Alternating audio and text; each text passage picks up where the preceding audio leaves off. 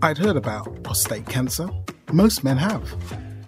I even knew about the heightened risk for black men, which, when adjusted, means that it affects one in three of us. One in three. But this was only meant to happen to old men. Other men. that wasn't until it happened to me. I couldn't make these stories up. These are the stories, the good, the bad, and the unbelievable about my prostate cancer journey. So strap yourself in and let's go.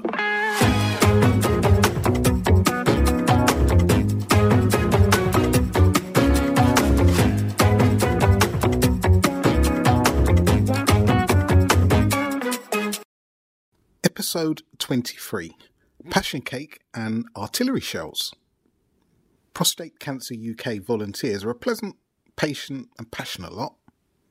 They have to be with some of the places they visit and the people they talk to. However, press the right key, or maybe I should say the wrong button, and they can get very passionate. And it's very telling. Think of being attacked by a cuddly penguin, and you're on the right track. We had another hub meeting, my second, at the offices of Prostate Cancer UK in London. Before the meeting, however, the storm clouds were gathering. For whatever reason, the time of the meeting had to be changed a couple of times. Nothing too drastic, and not a problem for me at all. First of all, we were going to start half an hour later, and then finish half an hour earlier, and then finally, we actually finished half an hour later. This was all over the space of about a week. Again, like I said, not a problem for me, but for one of the guys who would now have to leave early, it had pressed the wrong buttons and led to this email rebuke to Prostate Cancer UK. The clash of times has not arisen as consequence of my having prioritised my client over the hub meeting, but rather as a direct consequence of sadly Prostate Cancer UK's inefficiency and could have so easily been avoided had Prostate Cancer UK advised me of the correct times of the meeting when, having heard nothing from yourselves, I emailed for details on the 4th of January. My guy was just warming up. I find this very, very disappointing and a little annoying, as I take volunteering and our cause very seriously. And I have to say, it smacks of poor planning and a complete lack of effective communication. The guy had not even run out of steam yet. He continued In my book, open communication and robust planning go an awful long way in capitalizing an effort and energy and securing positive outcomes and avoids the unnecessary waste of time and effort that would otherwise be the case as that energy otherwise needlessly hemorrhages and provides and proves unproductive. Okay. This time around, however, the number of volunteers, 24, was about the same as last time, but the mix was very different. There were four women, three of whom were black, and four men. I know there are more black and female volunteers, but it was great to see a much better mix. We were arranged in a semicircle and just said our names rather than any information like what got us into volunteering or geographical location. Unlike the last meeting, I got there nice and early and located myself right behind the food. Well, someone had to. I took the bullet for the team.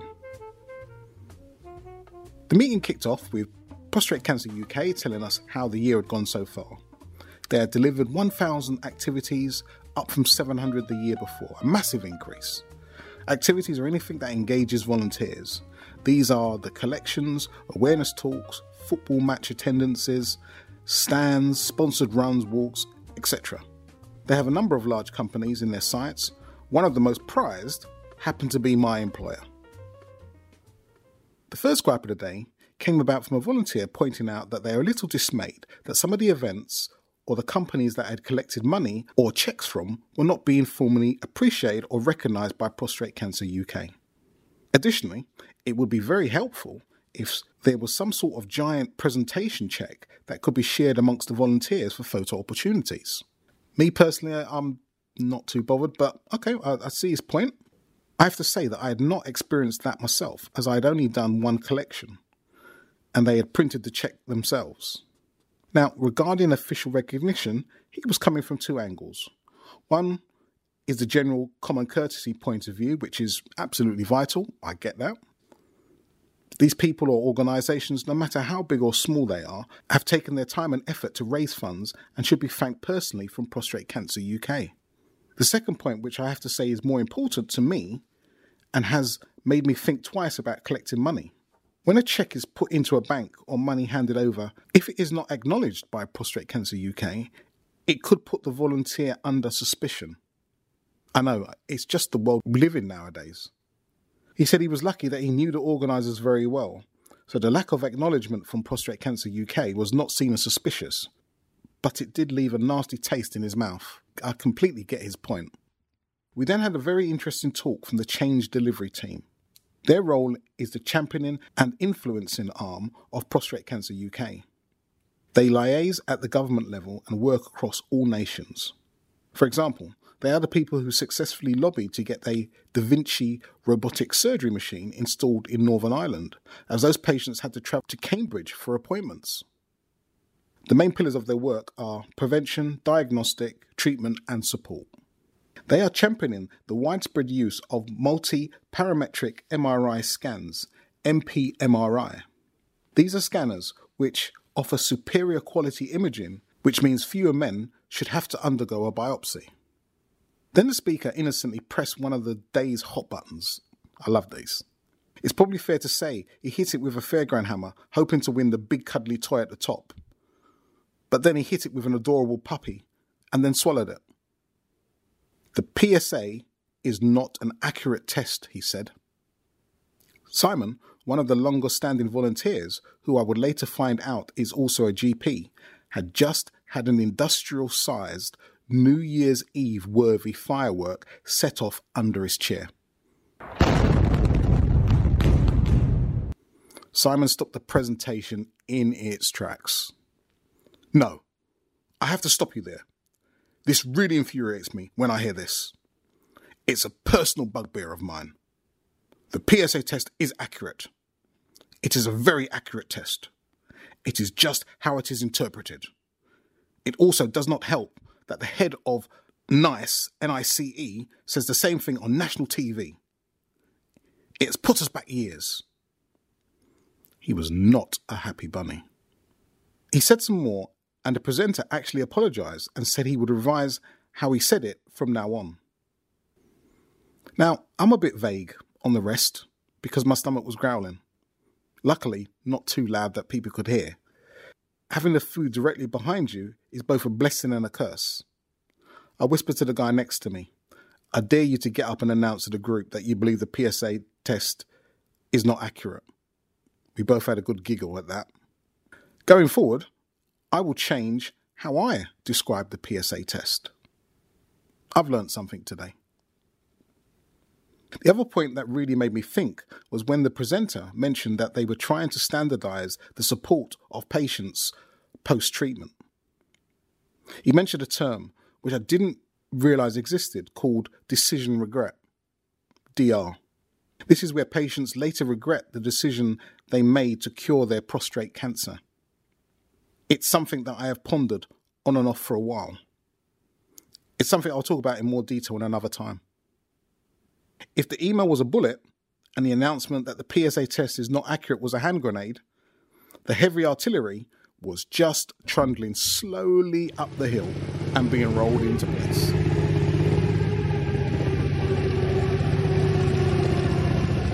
Prostate Cancer UK said they had received a number of complaints from organisers. These are the people, companies that we are sent out to see. These complaints, or the main complaint, is that some volunteers do not pronounce the word prostrate properly. Now, I put my hand up and I say, I have pronounced it incorrectly more times than I've pronounced it correctly. Even during this podcast, even during previous podcasts, I've probably mispronounced it. I've suffered far more trying to pronounce prostatitis, which is where the prostate is infected. The other complaint was that some volunteers are not sticking to the key messages. Well, that was the bomb loaded, and it was about to be fired.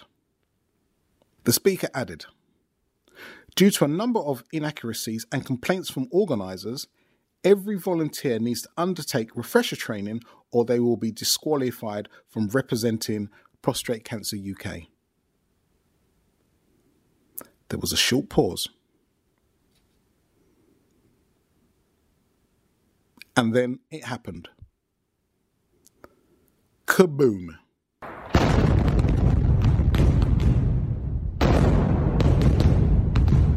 To be fair, it wasn't a riot, mass walkout, or murderous disapproval.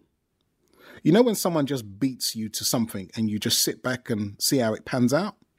The initial reaction was shock. Was that really just said? Then the rumblings began, the noises began thick and fast from the more vocal of the group. No one was against refresher training at all.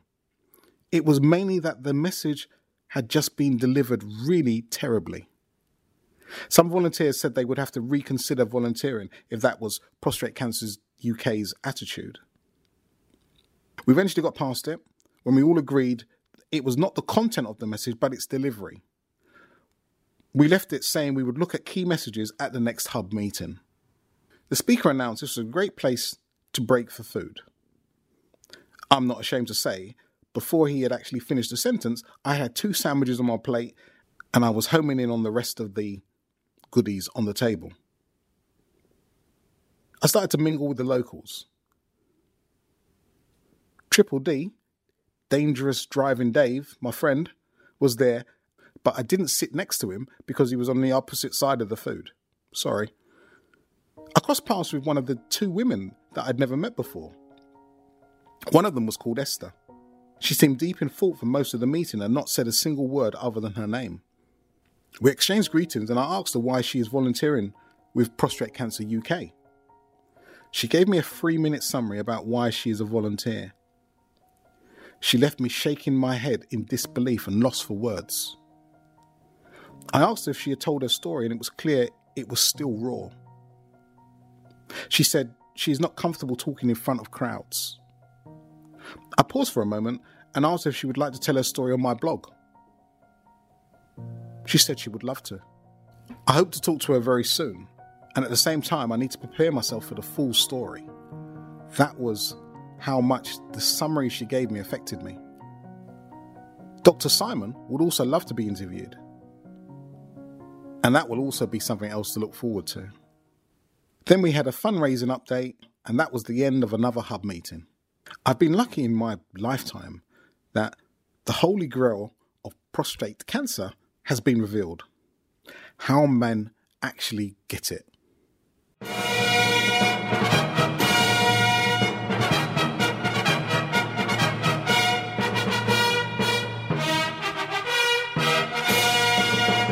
This is huge. And I was there, fortunate enough, when it was announced.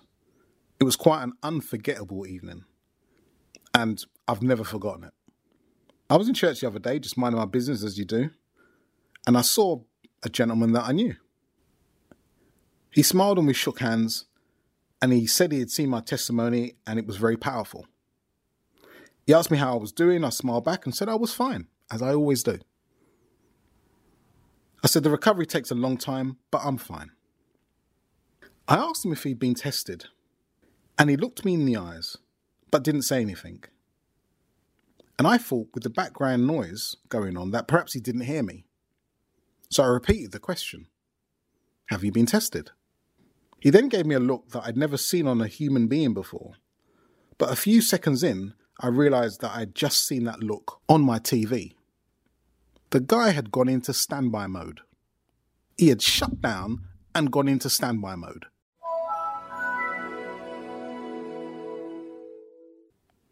It's the only way I could describe it. The power button was on, but everything else had been ripped out and shut down. After about 20 seconds, which really felt like an eternity, somebody pressed the remote, it suddenly perked up and jerked back to life.